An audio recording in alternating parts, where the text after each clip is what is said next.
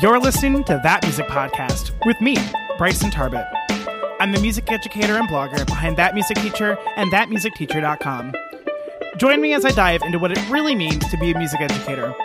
I hope that you're able to find a nugget of inspiration each week as I share my favorite ways to create purposeful instruction through active music making.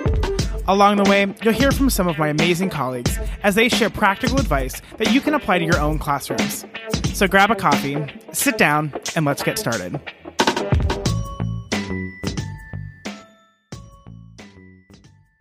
This episode is brought to you by the free Elementary Music Newbie Guide. We all know that you can't learn it all in four years, but the sad reality is that many new music teachers don't feel prepared for the elementary music classroom. In this free guide, we'll work through four of the most important things when it comes to being successful as an elementary music teacher. To grab your guide, head on over to thatmusicteacher.com slash newbie. Again, that's thatmusicteacher.com slash N-E-W-B-I-E. I'm going to be perfectly honest and say that I hadn't planned on recording this episode. But the last week or so, a lot has happened in both my professional life and that has kind of spilled over into my personal life that has made me really think about what it means to be inclusive in the classroom. And I I really wanted to discuss this kind of from a deep place in my heart. And I, I know this isn't going to be an episode that everyone absolutely enjoys. Um, so if this isn't your type of thing, I'm not going to feel bad if you go ahead and skip this episode. But this is something that's been on my heart. And I wanted to share with you what it really means to be inclusive in the classroom. When I'm talking about inclusivity, I'm talking about making sure that each and every one of our students feels valid and feels like they have a place in our classrooms.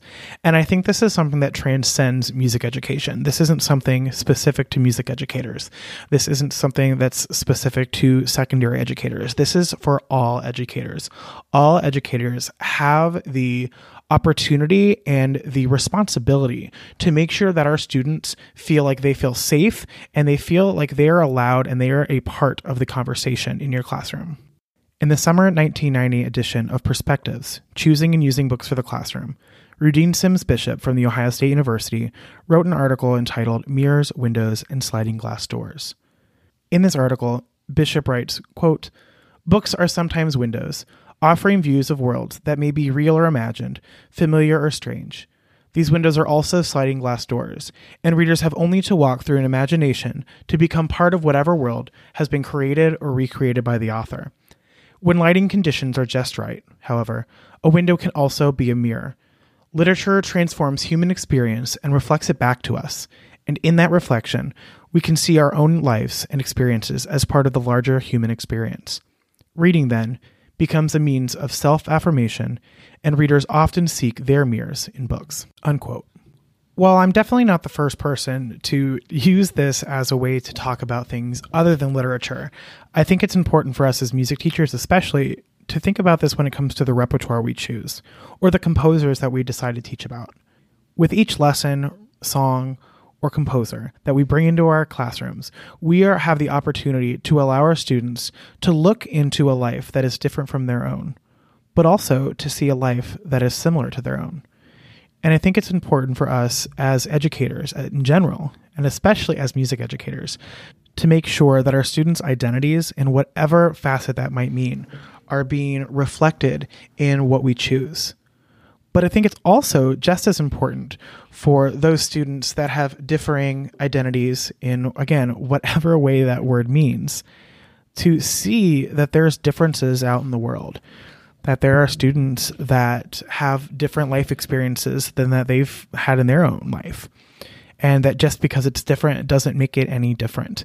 And I think it's important for us as educators to think about that when we're choosing what is going to happen in our classroom. Anne Mileski often says, when you choose to include something in your classroom, you're choosing to exclude something else. And I think that this is a wonderful thing to think about because we can't teach everything. We can't do every song. We can't do every game. We can't teach about every composer. We just don't have the time. So, what are we using as a way to decide what we do choose and what we do choose to exclude? I'm not going to sit here and tell you that I have all the answers or that I don't make mistakes or that I'm including everything in a way that allows all of my students to feel valid 100% of the time. But I'm trying my best to work towards that goal because it's important. Our students deserve to feel safe, valid, and heard in our classrooms. And that can mean so many different things, whether it be a student's cultural identity, their gender identity, or sexual orientation, their socioeconomic status. There are so many parts of our lives and our students' lives that come into making whatever their identity is. And I think we hear identity often as gender identity, but I think that's only part of it. We as individuals have an identity, whether it be what we like, what we dislike, the experiences that we've had, the experiences we've had, the experiences we hope to have someday. And just because they're different doesn't make them wrong. So, what does this mean for music educators? Oftentimes, it could be as simple as understanding that you have an implicit bias and taking the step to seek out repertoire that validates your students' lives and their experiences and their hopes and their dreams.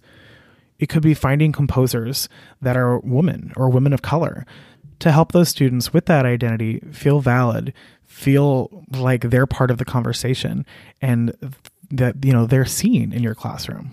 It could be as simple as making your ally status known for those students that might be you know, questioning their sexuality or their gender identity.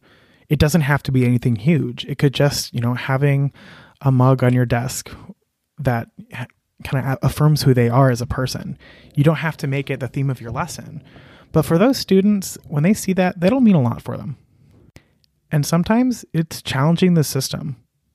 It's important for us as educators to remember that whether we like it or not, we're agents of change we can either choose to sit by and let the systems that are around us stay the way they are, or we can make some people uncomfortable and advocate for change that needs to happen. We can advocate for the change that allows our students to feel safe, heard, and understood in our classrooms. This isn't going to be easy. It's going to get messy sometimes. But I think it's important for us as educators, not as music educators, but just as educators, to realize that there's so much more than content there's so much more that is important for us as educators other than just teaching what we teach. And for me, my biggest soapbox is making sure that every single student on my roster feels like they have a place in my classroom. I want them to feel safe, understood, validated, and part of the conversation in my classroom each and every day. If you found this episode helpful at all, I would really appreciate you leaving a review on iTunes or wherever you listen to podcasts. Not only does this help me understand what you find most helpful, it also helps more music educators just like you find the podcast. To check out the show notes for this episode, including any links mentioned, head on over to thatmusicteacher.com slash show notes.